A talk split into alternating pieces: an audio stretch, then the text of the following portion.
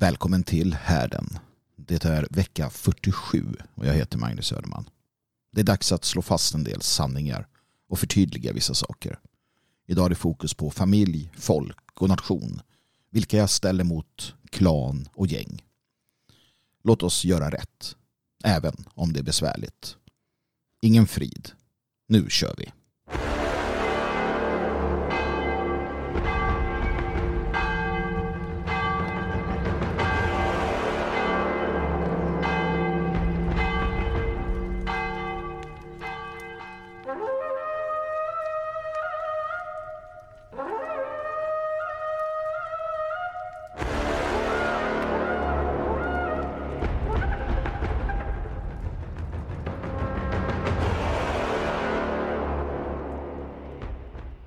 Men innan vi hoppar in på dagens ämne som just handlar om familj och folk och nation och klaner och gäng.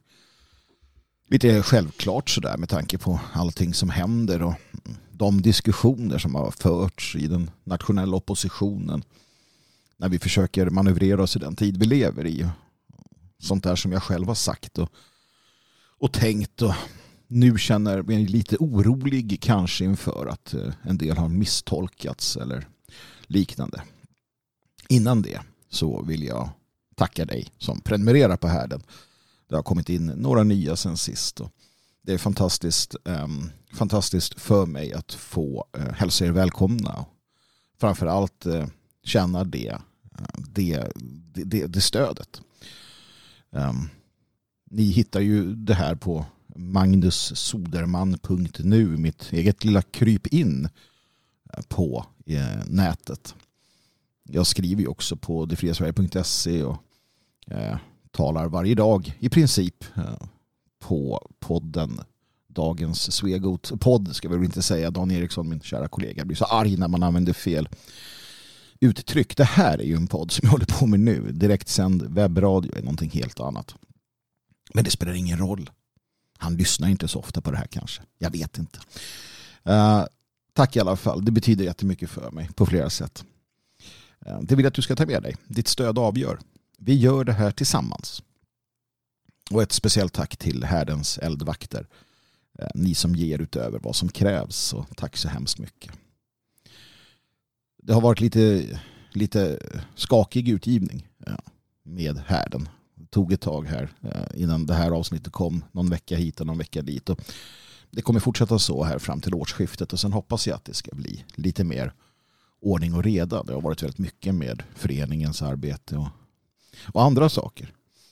Sen är det så att eh, man inte alltid är på topp. Eh, jag tycker att det är viktigt att kunna konstatera det också.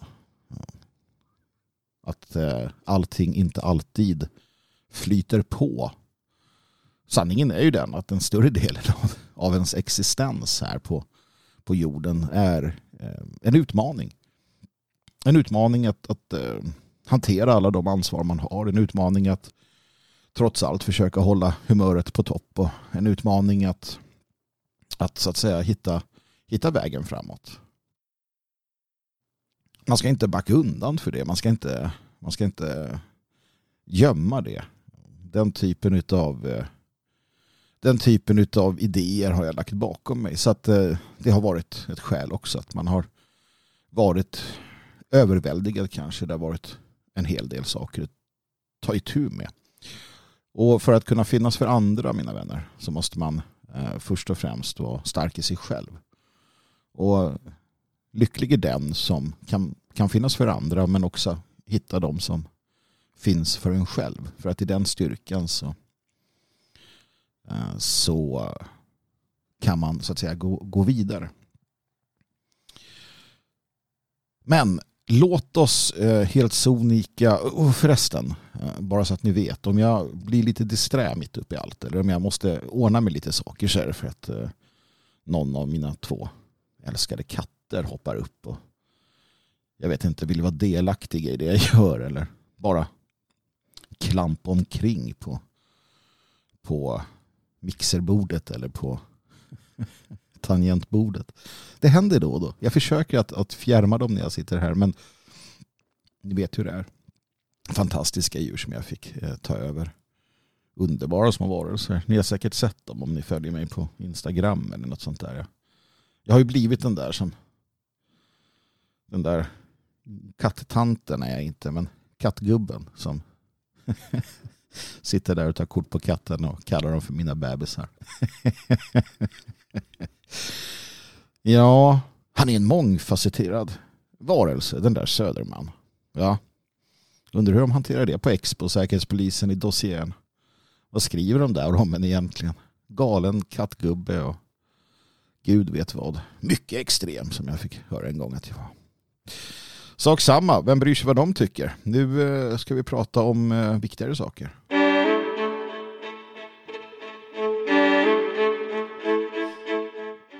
Allt sedan jag skrev eh, boken Nordfolket och mannaförbunden så, så har, jag ska inte säga att det var bara den boken, men, men till, till del så var det den boken som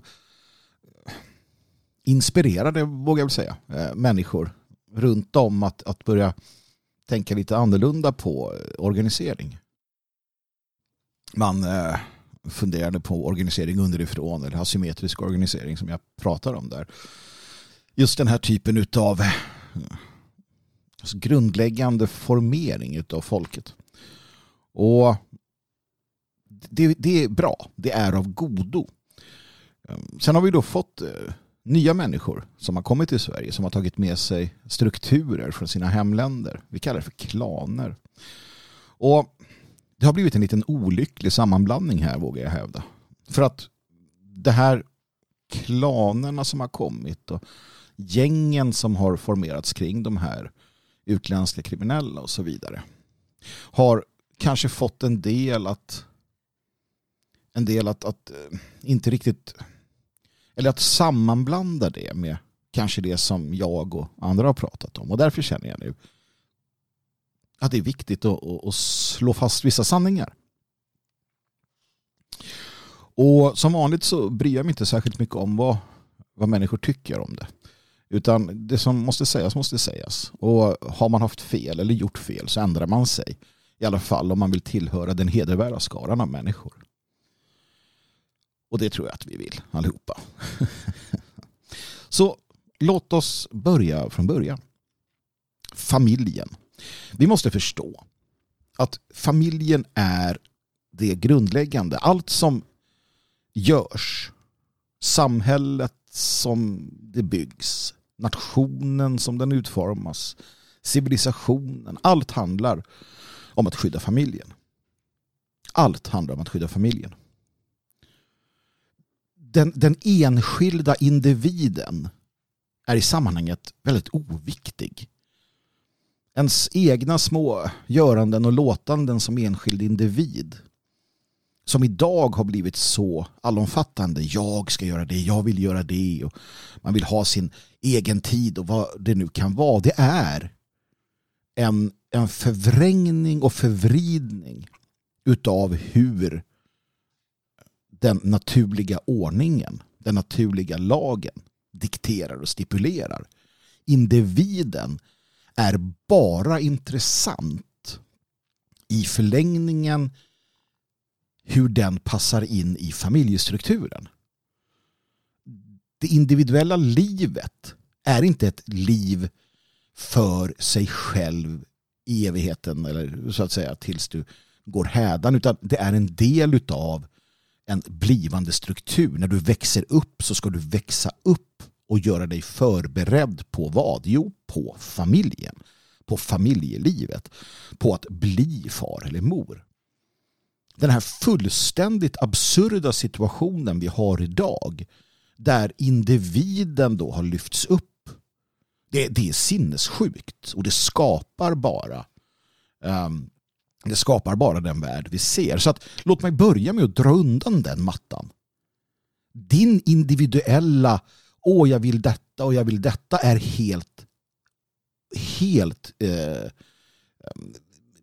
helt ointressant utifrån ett folkligt perspektiv. Du är bara intressant som människa i sammanhanget folket, familjen och folket den här grandiosa självbilden folk är omkring med får du ta och sluta med.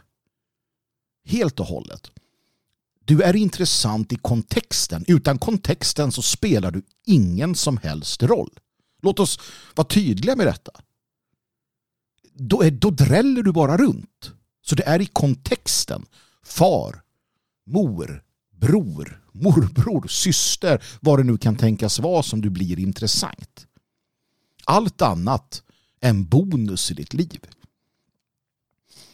Så att individualismen som sådan, som någon form av överideologi, den är en styggelse. En styggelse i vår natur. Det är ett brott. Ett brott mot den naturliga ordningen. Så låt oss börja med det. Familjen är den grundläggande enheten. Och allt som stör eller försvårar familjebildandet, familjesammanhållningen, är av ondo och ska skys av oss alla. Jag förväntar mig att man som nationalist, traditionalist eller vad man nu kallar sig för på riktigt gör det. Det som försvårar familjebildandet, det som förhindrar familjesammanhållningen, det är av ondo och det ska skys av oss. Det här måste vi också förstå i den grundläggande kontexten om det är någonting som hindrar familjerna, om det är en politik som förs eller om det är ett beteende hos dig eller hos någon annan som hindrar familjebildande så ska det ändras. För du är bara intressant i kontexten familjen. Din egen familj först och främst eller då hur du samverkar med andra familjer. Du som individ återigen och dina pyttemyttiga problem är ointressanta ur ett större perspektiv i familjebilden så blir din kontext intressant och du får ett värde utöver det potentiella värde som man har som enskild individ. Låt oss vara glasklara med detta. Fullständigt glasklara. Och vi har alla en familj. Vi har alla en familj på ett eller annat sätt. Vi har ett ansvar för någon. För en far, eller mor, eller bror, eller syster, eller egna barn, eller make, eller maka. Eller en familj vi väljer, människor som vi tar in i denna gemenskap. Att stå ensam i detta är att skilja sig från kontexten.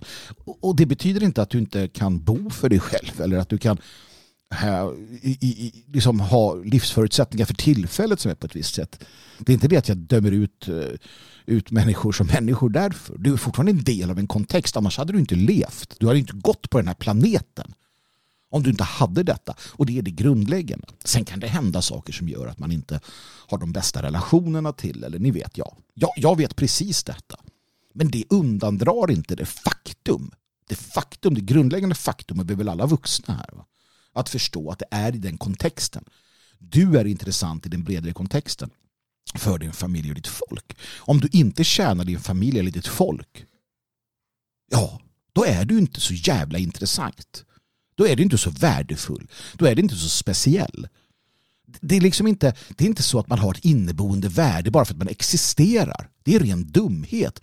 Naturen om något gödslar med liv liv i den naturliga ordningen. Det är någonting som finns i miljarder. Vid varje eh, ejakulation så, så slocknar en biljon liv medan en eller två går vidare. Liv är inte så jävla heligt som man vill göra gällande. Lite beroende naturligtvis på kontext. Men, men eh, det här måste man förstå. Så det är i, i, i familjen som det blir intressant. Och det är där också de djupt liggande kvinnofridslagarna och tankarna som vår ras här är besjälade av finns. För att arbetet hedrar både kvinnan och mannen. Men barnet förädlar modern. Kvinnan i rollen som mor blir gudomligad. Och det är upp till var och en i den civilisation eller det folk eller det land man tillhör att lyfta modern till denna eteriska, gudomliga nivå. Det, det, är, det är nödvändigt att modern förklaras som en, en, en, en gudinna. Allt annat är, allt annat är en, en, en liksom modernistisk lögn. Allt annat är en farlig väg att vandra. Och det här är väldigt svart eller vitt. Det här är väldigt svart eller vitt. Jag, jag, jag tolererar inte, jag orkar inte med alla eh, alla glidningar åt olika håll. Det är så. Kvinnan i rollen som mor ska gudomligas. Betyder det att hon alltid är bra som mor? Nej, definitivt inte. Det finns på tok för många dåliga mödrar. Det finns på tok för många ignoranta och, och, och, och på alla sätt och vis fördömliga människor av alla, av alla det kön tänkte jag säga, av båda könen. Men det är fortfarande så att i moderskapet så blir, eh, blir kvinnan en livgivande gudinna och det är så vi måste se henne. Allt annat, allt annat leder oss på fel väg. Familjen utgör alltså grunden för folket. Folket blir då en samling familjer som binds samman. Som agerar mer enhetligt. Och man gör det eftersom att det i grund och botten gagnar dem. Det gagnar dem i bygemenskapen och den bredare gemenskapen. Och folket utgörs då av en blodsgemenskap. Och de har utvecklats, folken har utvecklats till det vi känner idag. Det svenska folket. Danska folket. Finska folket. Och så vidare. Och det är i grunden en blodsgemenskap. En blodsgemenskap som bärs upp av familjer, som bärs upp av individer som förstår att de i kontexten är viktiga som familjer. Och familjerna blir viktigare i kontexten en del av ett folk. Och de här folken utgör tillsammans då nationen för nationen är rasen. Och det är det här som brukar bli knepet för människor som inte har koll på orden. En nation, natio, är ett folk, en ras, en gemensam börd, ett gemensamt blod. Den rasliga nationen, det är rätt förstådd. Och den skapar i sig då en förutsättning för mellanfolkliga samarbeten, försvarsbund etc. Till exempel en, en nordisk gemenskap eller en europeisk gemenskap om man så vill där de olika, de olika folken som har sina länder, sina hemländer, sin hembygd. Eller snarare så här, de olika folken som har sina hemländer som består av familjer med en hembygd kan enas i förståelsen av sig själva som just nationer eh, eller som en nation eh, av blodet. Så den rasliga nationen är det sista försvarsverket och där har vi i vår ras så som den har utvecklats och så som det ser ut så har vi då familjen, folket och nationen. Och det är egentligen det som är den grundläggande organiseringen som vi ska fokusera på. Och Det här är ju en, en, en grundläggande förståelse för den naturliga lagen. Det är så här det ska vara. Det är så här det ska se ut. Sen betyder ju inte det att det är så det ser ut, för det vet vi alla. En lag, bara för att den är skriven, betyder inte att den efterföljs. Det betyder inte att någon eh, bryr sig. Det man vet däremot, framförallt när det kommer till naturliga lagar, det är att om du inte följer dem, om du inte följer de naturliga lagarna, ja, då går det ganska mycket åt skogen. Och det är därför vi är där vi är idag. Så nu vet vi alltså familj, folk och nation i den ordningen. Så att låt oss gå vidare och titta på klan och gäng. För det här är någonting annat. Men innan vi gör det så ska vi lyssna på Iberfolk och My Ancestors. Mm.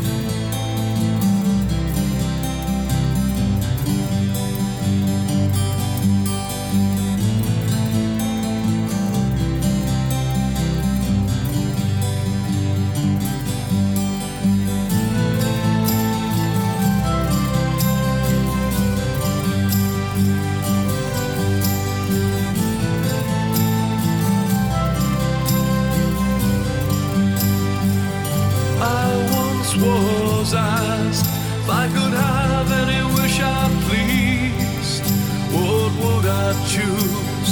Thought about it. I took a moment to think about it. And I answered where I would most like to be is in a field with my ancestors, with a thousand of my ancestors. Some common, some great, some fearful, some challenging fate, some angry, full of fire and rage, some just trying to survive for another day. I wanna meet my ancestors.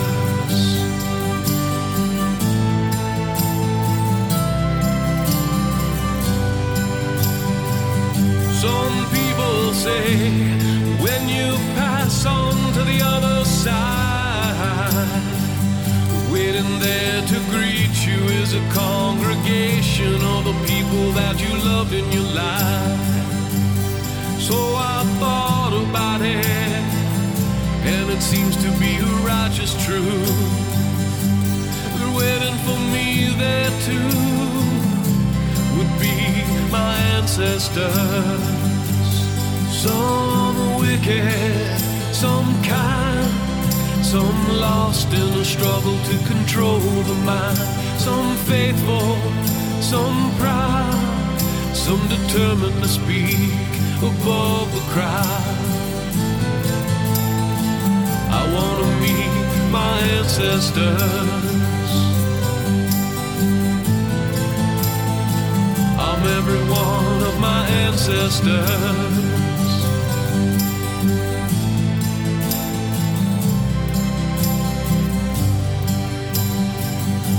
In the distant past, before there was you and I, in false paradigms, we find those who came before us upon the same road, revealing secrets, the wisdom of our ancestors.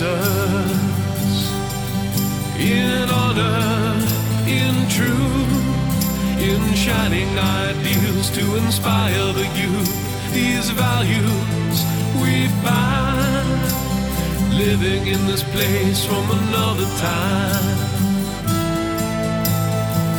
I wanna meet my ancestors. Touch the feet of my ancestors.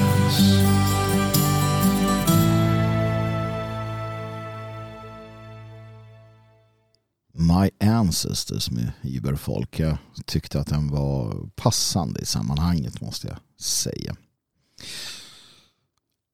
Som sagt, jag har själv använt både klan och gäng. Eh, och, och jag tror att det, det, har, det riskerar.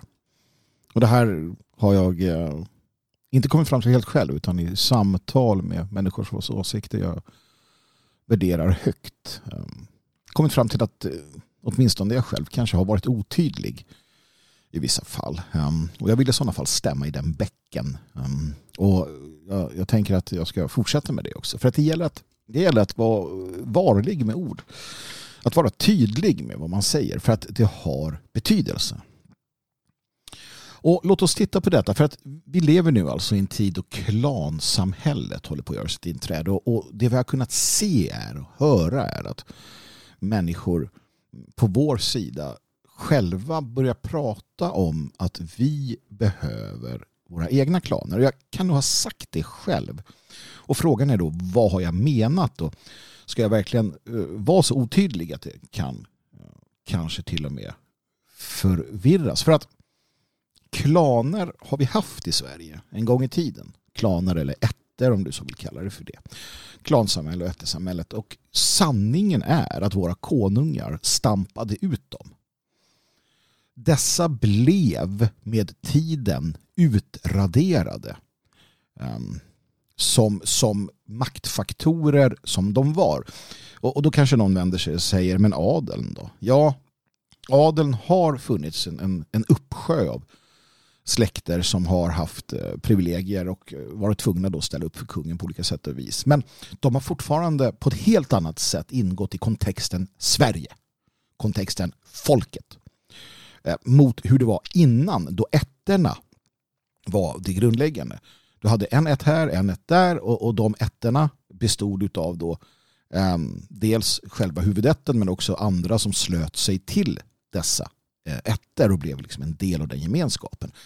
I grund och botten alltså ett, ett, ett eh, väldigt splittrat eh, om, om man tittar på, på en landsände som Västra Götaland med ett x antal ettor och, och de hamnar i luven på varandra och så vidare.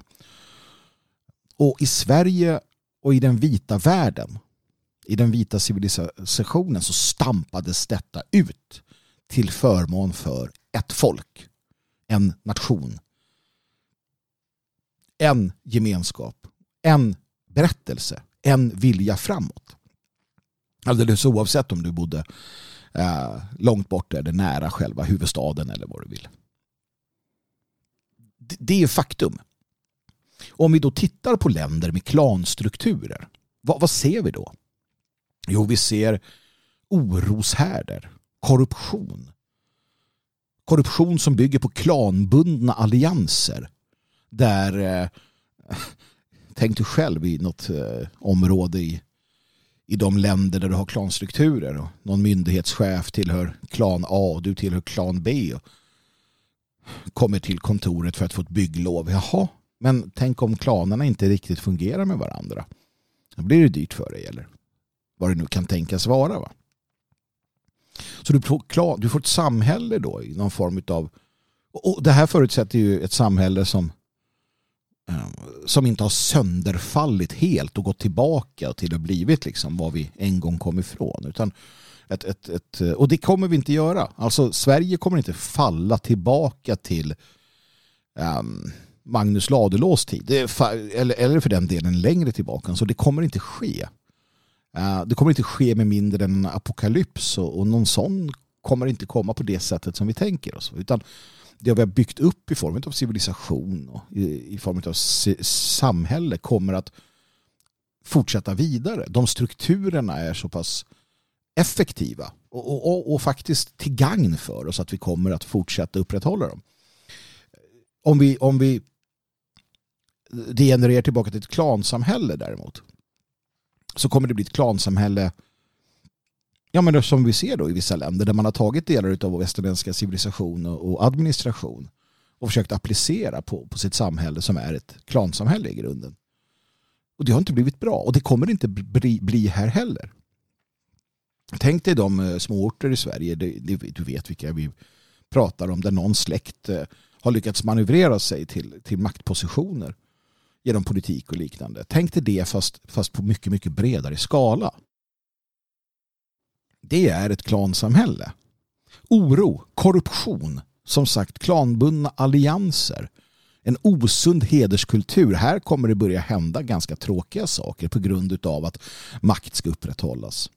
Vi blir svaga och sårbara. Alltså det svenska folket går under om vi anammar klansamhället, om vi anammar klanmentaliteten. Är det det vi vill? Är det det som jag har förespråkat? Nej, det är det naturligtvis inte. Självfallet inte. Däremot så har jag förespråkat gemenskap mellan fria svenskar. Och jag har pratat om mannaförbund. Och det är någonting helt annat. Och, här har jag varit oförsiktig när jag har pratat om klaner. För klaner är någonting helt annat. Och klaner är någonting vi inte vill ha. Och klaner är någonting vi gjorde oss av med. Vi stampade som sagt ut det. Vi ska inte gå tillbaka till ättesamhället. Vi ska inte gå tillbaka till blodsfejder och den svagheten. Ett, ett eh, i, i grunden patriarkalt styre där genom, genom en huvudman. Alltså en, en, en eh, liksom upphöjd huvudman i släkten som avgör allting som styr ett område i Sverige, en kommun eller en bit av någonting. Självklart ska vi inte gå tillbaka. Hur skulle det se ut? Alltså den typen, och det är det här som, som är det viktiga, den typen av strukturer är rakt motsatt folkgemenskap. Det måste man ha klart för sig. Klanstrukturen är motsatsen till folkgemenskapen. Punkt och slut. Så det vi vill ha är en, en, en, en struktur som är bred och står naturligtvis bortom det som är liksom Sverige ABs undersåtar idag. Men att det skulle formeras likt en klanstruktur, likt de främlingar som kommer. Att vi skulle ha ett, ett gäng beduinstammar i Sverige som formerar sig kring en, en liksom patriark. Nej, det är inte det som är den framtid som, som fria svenskar ska söka sig mot. Jag vill tala om gäng också. Nu när jag har rivit ner klanmentaliteten så låt oss tala om gäng också. För att jag har använt ordet. Jag, jag använder det i eh, mannaförbundsboken Mannaförbundsboken Odolfolket och Mannaförbunden. Och gäng är ju då i, egentligen bara en sammanslutning av framförallt ser vi då eh, unga män eller äldre för den delen som fastnar i det. Um, och det, det vart ju en stor grej när Donovan skrev den här boken The Way of Men, The Way of the Gang. För det, det, det passade in. Det passar in i den värld vi lever i. För det är en lättare väg. Det är en lättare väg för den arga mannen att gå gängets väg och sen hitta en massa skäl till varför det är den rätta vägen. Vilket det naturligtvis inte är. Den rätta vägen är den breda vägen. Det är vägen som leder till familjen, som leder till stabiliteten, som leder till faderskapet och som leder till, uh, till, till att, att stå upp för och kämpa för sitt folk. Gäng används det, det, går naturligtvis att använda begreppet gäng men jag, jag, jag vill kontrastera detta för att i, i boken använder jag mannaförbund ja, och det är det som jag vill lyfta fram mannaförbundet inte gänget. Jag, jag har varit slapp själv i detta. Eh, jag erkänner denna brist. För jag gör skillnad i Mannaförbundet, Odalfolket och Mannaförbunden. Jag gör skillnad mellan just Mannaförbund och gäng. Där jag ser Mannaförbund som någonting uh, rimligt och rätt. Medan gäng då står för någonting annat. Och om vi går tillbaka. Om vi går tillbaka till det första jag pratade om så var det familjen. Och Mannaförbundet är, så som definitionen jag har beslutat om, Mannaförbundet är den manliga gemenskapen vars mål och mening är skydd och försvar av familjen å ena sidan och folket å andra sidan. Det är en manlig gemenskap med allt vad det innebär naturligtvis. Med allt vad det innebär. Men den är underställd. Mannaförbundet är underställd familjen. Det vill säga att familjen har företräde framför mannaförbundet. Och det som är dåligt för familjen skyr mannaförbundet. Om du tittar på gängstrukturerna och det finns ju, finns ju gott om sådana idag eh, har vi kunnat läsa om. Så handlar det om något helt annat. Det handlar om ett själviskt förverkligande utav individen, rakt motsatt familjen. Det handlar om eh, att, att utsätta medlemmarna eh, i gänget för, ehm, för fara. Det är helt kontraproduktivt familjebildning det, det, står i vägen för familjebildning. Så att vill vi ha den typen av gängmentalitet där detta då ställs mot familjen? Absolut inte. Självfallet inte. Och det är därför vi ska använda mannaförbundet som, som benämningen för det vi gör. Och då kan vi lätt definiera vad är mannaförbundet? Jo, det är en sammanslutning av män som har den sammanslutningen dels för att män behöver den. Det, det, det, är en sak som är säker. Men för att i detta mannaförbund finnas som stöd och hjälp för varandra i kontexten familj å ena sidan och folk å andra sidan. Allt annat är meningslöst. Allt annat är kontraproduktivt. Det är det det handlar om. Så när vi ser till exempel formeringen av de här eh, aktivklubbarna i Sverige så ska de, om de ska ha ett värde naturligtvis, vara inriktade på att de unga männen som hamnar där ska uppfostras och utbildas konstruktivt för att bli fäder. För att bli fäder. Det är det handlar om. Strukturerna som grundas ska grundas för att bära varandra konstruktivt mot att bli fäder. Fäder som har sina familjer å ena sidan och folket å andra sidan. Ärligt talat, allt annat i vår kontext, allt annat är tidslöseri och det är ingenting som, som vi, vi kan eh, tillåtas hålla på med på det sättet i, i den kontexten vi befinner oss. För att tiden är ju ändå knapp och, och samhällsutvecklingen går inte så att säga åt rätt håll. Och det grundläggande måste vara familjen. Vad är bra för familjen? Det gör vi. Vad är dåligt för familjen? Det gör vi inte. Så att jag vill att vi, eller vill, ni får ju väl göra vad ni vill. Själv så ska jag bli duktigare på att använda mannaförbundet som det enda rimliga alternativet utifrån den kontext eller den, den, eh, den, den verklighetsbeskrivning som jag själv i alla fall vill, vill stå upp för. För att då har vi familjen och vi har folket och vi har mannaförbundet. Betyder det här att man inte får eh, tycka om fotboll och hänga med några där och göra och så vidare? Nej, det är klart att det inte gör. Människor kommer alltid, människor kommer alltid att formera sig kring saker de delar.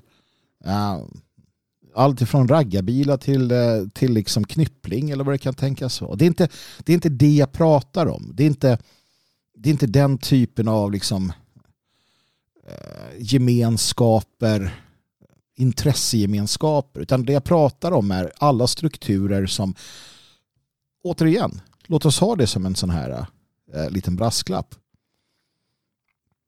Alla strukturer som hindrar, stör eller försvårar familjebildande. Och ja, det är ju så. Om du, om du har en struktur som sätter eh, sätter liksom knypplingen då eller matlagningen eller fotbollen före familjen, ja då är det fel. Ja, det är fel.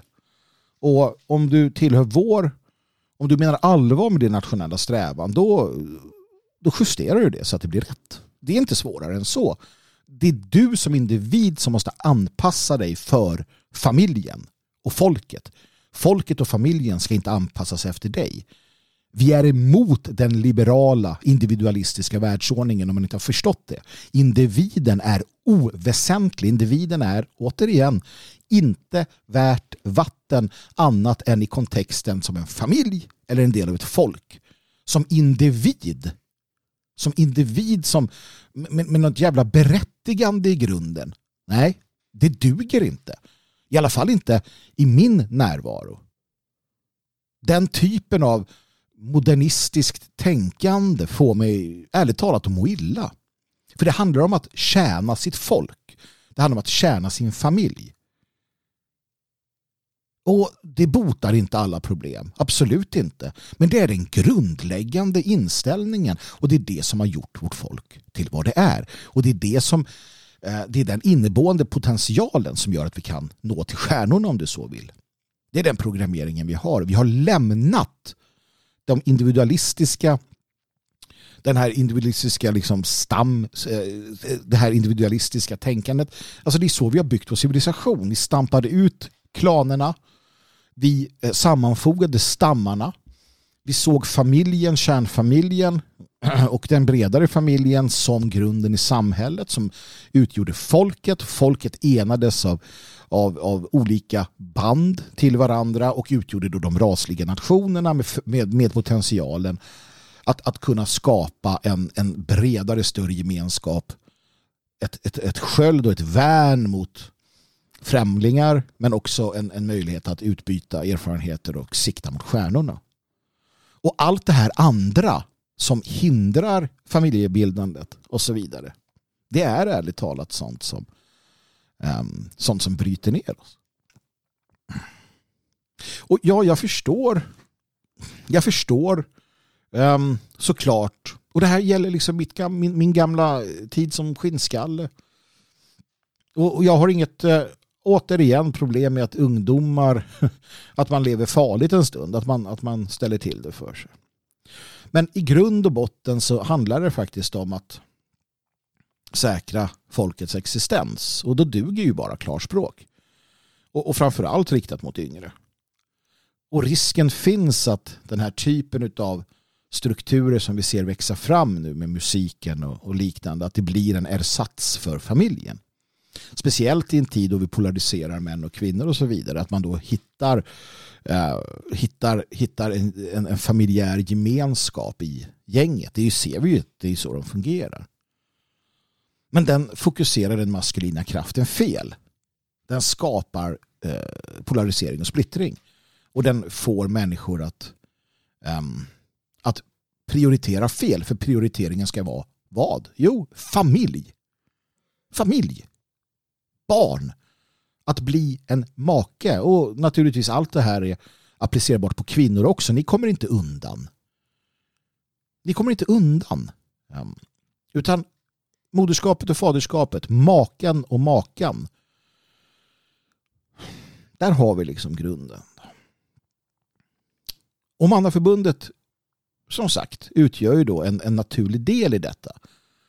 Och det, det ger också det ger också ett, ett, ett sätt för oss män. För att för oss är det naturligt att söka den här äh, gänggemenskapen. Det går långt tillbaka i tiden. Jag menar, Öjabusarna har jag pratat om tidigare. Den här typen av, av gäng som har liksom slutit sig samman. Samhället har gjort vad de kan för att göra sig av med dem naturligtvis. Men, men, men det finns det behovet och det, det, samhället ska fylla det behovet med Försvarsmakten med hemvärnet eller andra uppbyggliga saker. När de misslyckas så kommer människor sluta sig samman på andra sätt kring andra eh, liksom hittepå, eh, hittepå eh, saker med stort S. Och det är inte konstigare än så, det är vår psykologi. Men för oss så måste vi eh, faktiskt kunna eh, bruka lite eh, jävla disciplin och se att i, i, i vår sfär så är det mannaförbundet. Som syftar till gemenskap, till stöttning, till försvar. Där män kan hjälpa varandra att bli bättre. Bättre på att bli fäder, bättre på att bli bröder, bättre på att bli eh, män till sina kvinnor och vad det nu kan vara. Det är en gemenskap som ska vara hedervärd, ärofull. Inte en gemenskap som degenererar oss, som bryter ner oss, som gör oss till eh, mindre än människor. Utan en gemenskap som för oss samman som familj, folk och nation. Och här är det viktigt för att det dyker upp och, och det skapas olika typer av mindre sammanslutningar i vårt land. Och som sagt, det tog fart efter Odolfolket och mannaförbunden. Och det är bra. Det är bra när det görs på rätt sätt. För att man måste förstå att den, den har flera syften och, och, ett syfte är såklart då att, att stärka gemenskapen mellan er som utgör Manneförbundet med era familjer. Men ni får inte odla ingruppen framför allt. Ni får inte odla idén om att ni är bättre än andra. Ni får inte odla eh, den här typen av, av chauvinistiska eller negativa idéer utan ni är tjänare. I det lokala samhället så är er grupp tjänare. Ni ska ut och göra gott med bland ert folk. Inte stänga in er, stänga ut andra. Ni behöver inte bjuda in alla till er gemenskap. Absolut inte. Men ni ska vara en positiv del, en synlig del. En, en, en positiv del i ert lokalsamhälle. Är ni inte det så är det bortkastat. Då blir ni bara en av de här eh, en av de här lite större öarna som guppar och bryr sig om sig själva.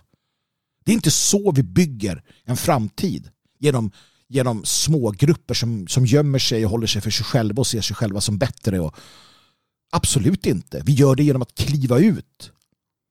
Genom att ta ansvar. Genom att etablera våra svenskarnas hus och genom att säga att här finns en svensk gemenskap. Allt annat är bara en ursäkt för att slippa.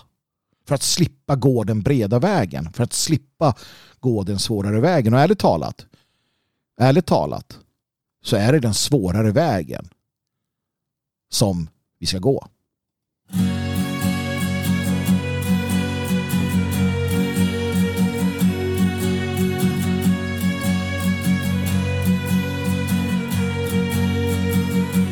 I can see there is still light. And while the light still shines, there is hope, there is a way. Go forward unto this unknown night and be a bearer of the light. Walk with giants, hoist the world. You're a titan, an eagle that owns the sky. Rush the mountains, no trails too steep to climb. Your final quest will lead your heart to find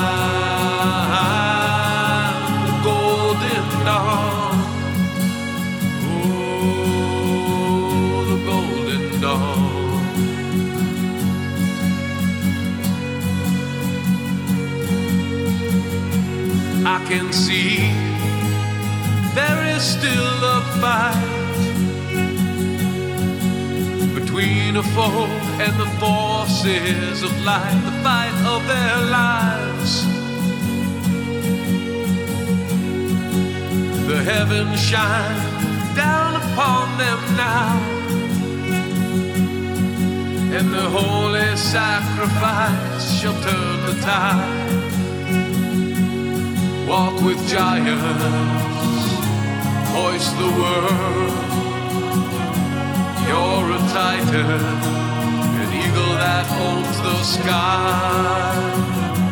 Rush the mountains, no trails too steep to climb. Your final quest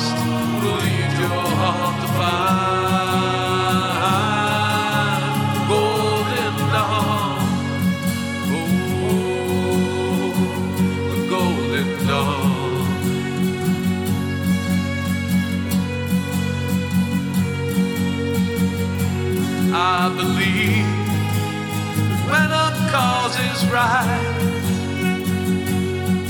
when there's virtue in the hearts of the soldiers in the fight. When you walk with veritas, you're protected by the light, the eternal, invincible right. Walk with giants, hoist the world. You're a titan, an eagle that owns the sky. Rush the mountains, no trails too steep to climb. Your final quest will lead your heart to find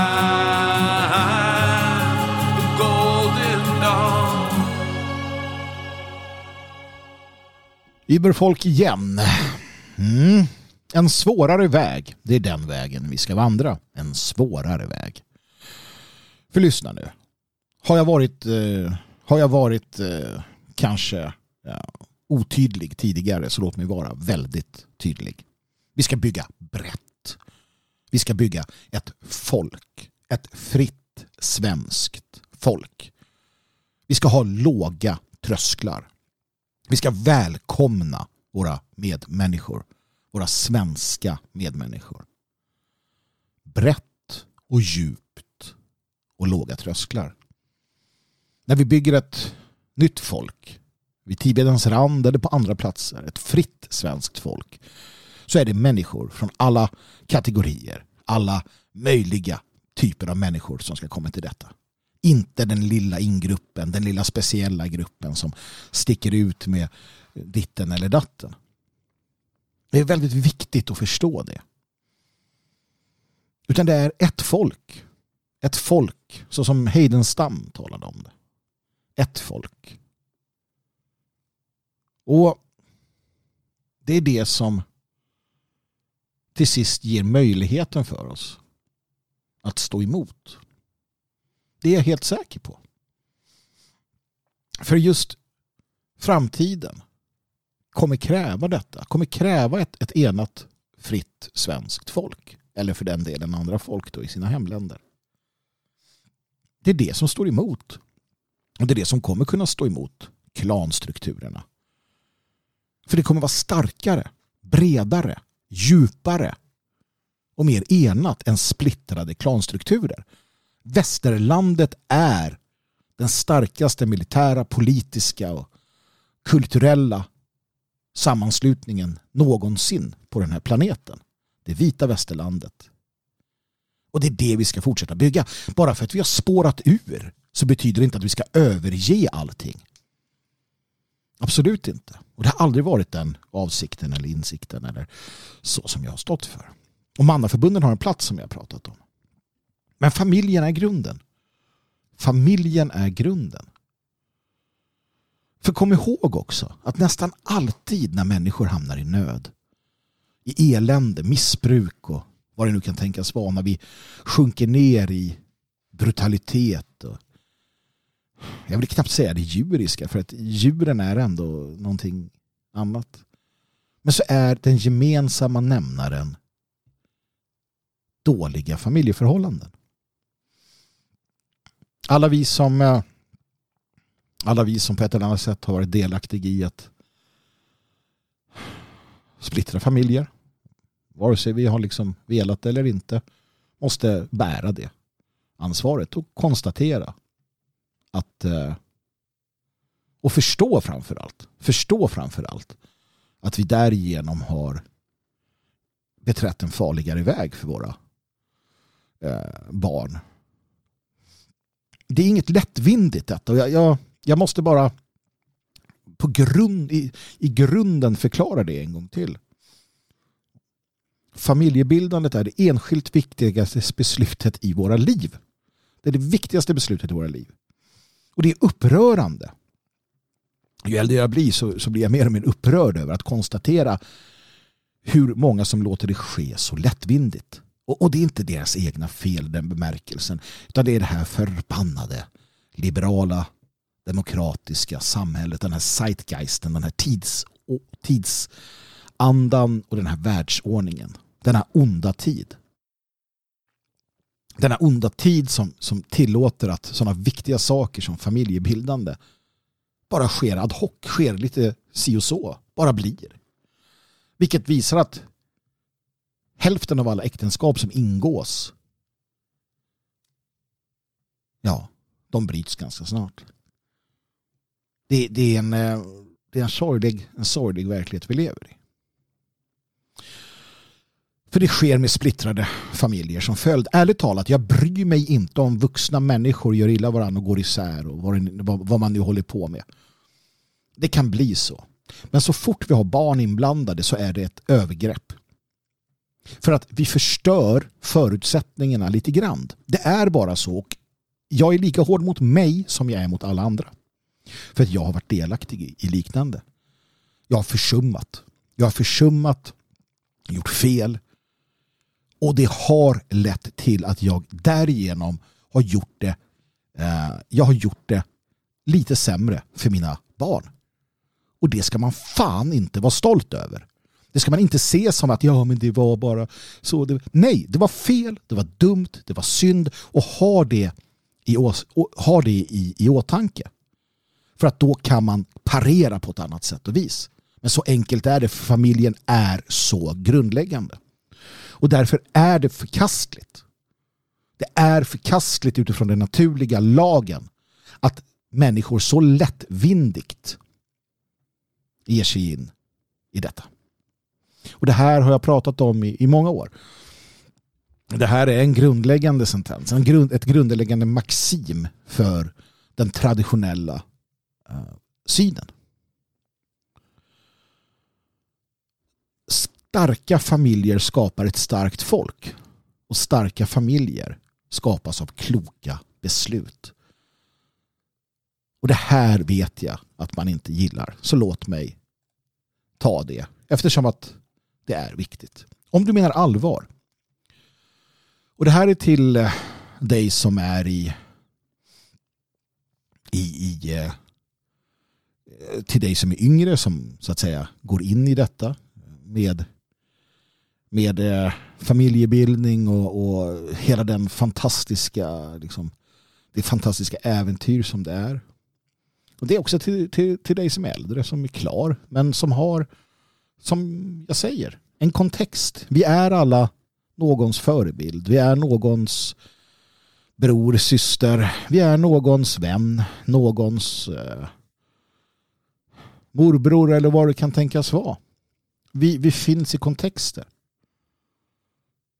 Och det här är till alla för att det här är ett sätt att bryta den fruktansvärda spiral som det individualistiska liberala pissamhälle vi lever i har tagit återgå till en, en, en mer en mer eh, sund en mer sund um, tillvaro.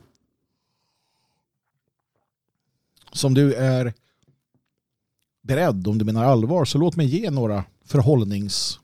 Jag ska inte säga regler. Men en del saker att förhålla sig till och förstå. Bland annat att vår ras uppnår mognad relativt sent i livet.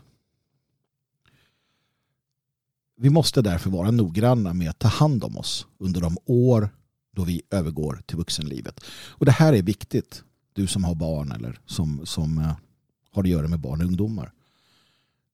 Hjälp dem att vakta hälsan mot droger av alla slag. Ja, alkohol ingår. Det är bättre att inte använda droger. Faktum är att man också bör undvika för tidig sexuell debut. Och hellre fokusera på att utveckla sina fysiska och intellektuella färdigheter som gör dig till en komplett vuxen man eller kvinna med en stabil grund i dig själv. Om du undrar varifrån det här kommer så är det en, en eh, sammanställning av den idag förkastade eh, folk eller rashygieniska vetenskapen. Det här är det som vår eh, ras har naturligt levt och därför blivit det vi har blivit. Gift dig så tidigt som möjligt. Men du ska vara känslomässigt mogen och redo för ansvaret. Det här är ju någonting där man felar ofta. Um, för att, och speciellt i dessa tider. För att man får inte hjälpen. Det är svårt att bedöma detta. Och i ett tidigare samhälle så, så fanns hjälpen till hands där, där föräldrar eller far och morföräldrar kunde på ett annat sätt um, hjälpa till och avgöra sådana här saker. Nu är det upp till var och en och då blir det som det blir. Framförallt eftersom vi också då styrs av våra känslor. Men det är viktigt att försöka, försöka komma ihåg detta man ska också inse att äktenskap, för det är det här det handlar om. Alltså relationen ska leda till äktenskapet. Äktenskapet kräver tid för att befästas ordentligt. Och det kräver tid för att den här förälskelsen då, som, som ofta kommer, inte alltid, men ofta, övergår till djup kärlek, respekt och vänskap. För det är det som i grunden kommer bära upp det hela. Jag vet, Nietzsche skrev någonstans att se till att, se till att gifta dig med någon som du kan ha se till att gifta dig med någon som du ser att du kan föra eh, bra, intressant och djupa samtal med resten av ditt liv, alltså på din ålders höst. För att allt annat kommer vara övergående. Till sist kommer ni bara ha den eh, relationen. och han har helt rätt i detta. Det är sånt som man inte tänker på när man är ung kanske. Men det, det, det bör man göra delvis. Såklart. En annan, eh, ett annat bra sånt här one-liner i sammanhanget är att eh, gifta dig med en människa som du känner att du kan gå i krig med. Tänk dig de värsta situationerna ni, ni kan råka ut för och så tänker du dig att är hon eller han den jag vill ha vid min sida när detta sker? Om detta sker. Och är det det, ja då kommer ni nog klara de mesta, mesta utmaningarna. Gör ett medvetet och väl grundat val när du väljer din partner. Det här är, det här är sånt som sticker i ögonen på folk. Låt inte de heta känslorna som förknippas med förälskelsen fälla avgörandet. Ta ansvar utifrån ett större perspektiv det här är ju hart när omöjligt utan hjälp. Så är det bara. Ja, vilket vi ser idag naturligtvis. Man kastar sig i armarna på en den ena än den andra för att det just då känns rätt. För att man dras dit som malen till elden. Men menar vi allvar, ja men då är det ett medvetet och väl grundat val som gäller. Gift dig inte med en person av främmande ras, ja, nej, det Ja, jag vet inte. Jag behöver inte konstatera det mer kanske. Nu ska vi gå vidare här och se om jag gör mig till ovän med någon. Skaffa inte barn om du eller din partner bär på allvarliga genetiskt överförbara sjukdomar. Om du befinner dig i ett äktenskap där så är fallet och du ni inte vill skiljas åt så är det er plikt att inte skaffa barn. Ja, Däremot blir det er plikt att istället förbarma er över utsatta barn i behov av en familj eller på andra sätt finnas till hands i de sammanhang och gemenskaper ni befinner er i. Att däremot välja bort att skaffa barn om ni båda är fullt friska och kapabla är förkastligt. Och så enkelt är det. Det är inte sånt man kanske vill tänka på. Men det måste man göra. Så när man väljer sin partner så väljer man hela dens familj. Och jag vet att det här är stötande och jag vet att det här är sånt som folk tycker inte är något kul. Men det är så. Någon gång så ska vi prata om det här med skönhetsoperationer.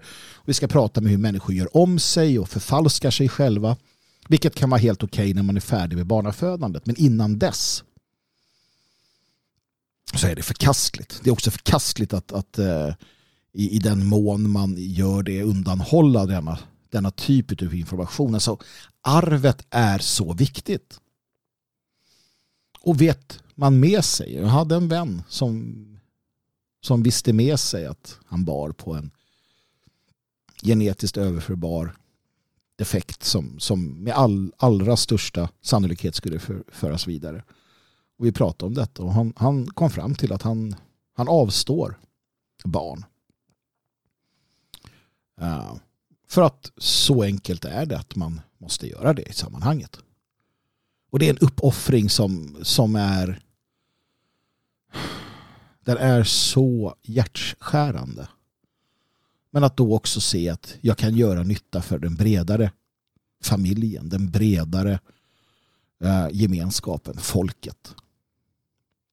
Och det är den största uppoffringen en människa kan göra.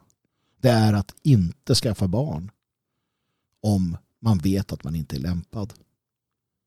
Så att eh, all kärlek och välsignelse till er som gör det. Men den som skaffar barn medveten om sina defekter. Den som gör det medveten om att man därmed försvagar sitt folk. Ja, jag är inte lika jag är inte lika förlåtande till detta. Se till att försäkra dig om att din familj befinner sig i en sund livsmiljö om möjligheten finns, flytta ut närmare naturen eller åtminstone ett lite mer naturligt liv. Det är inte, punkt slut, det är inte gagnenligt idag att växa upp på innerstadsgatorna i storstäderna. Punkt slut. Punkt slut. Det är inte det. Det är inte det.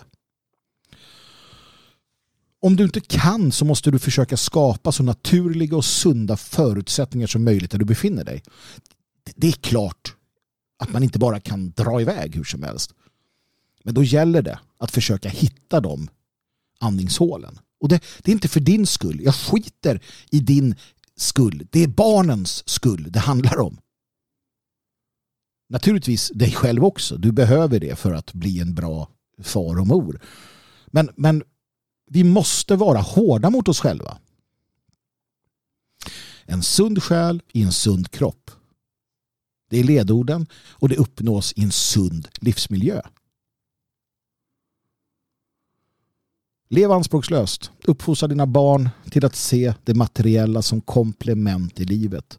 Om du inte ser det så börja med dig själv. Det materiella, dina saker, det är komplement i livet. Det är en bonus.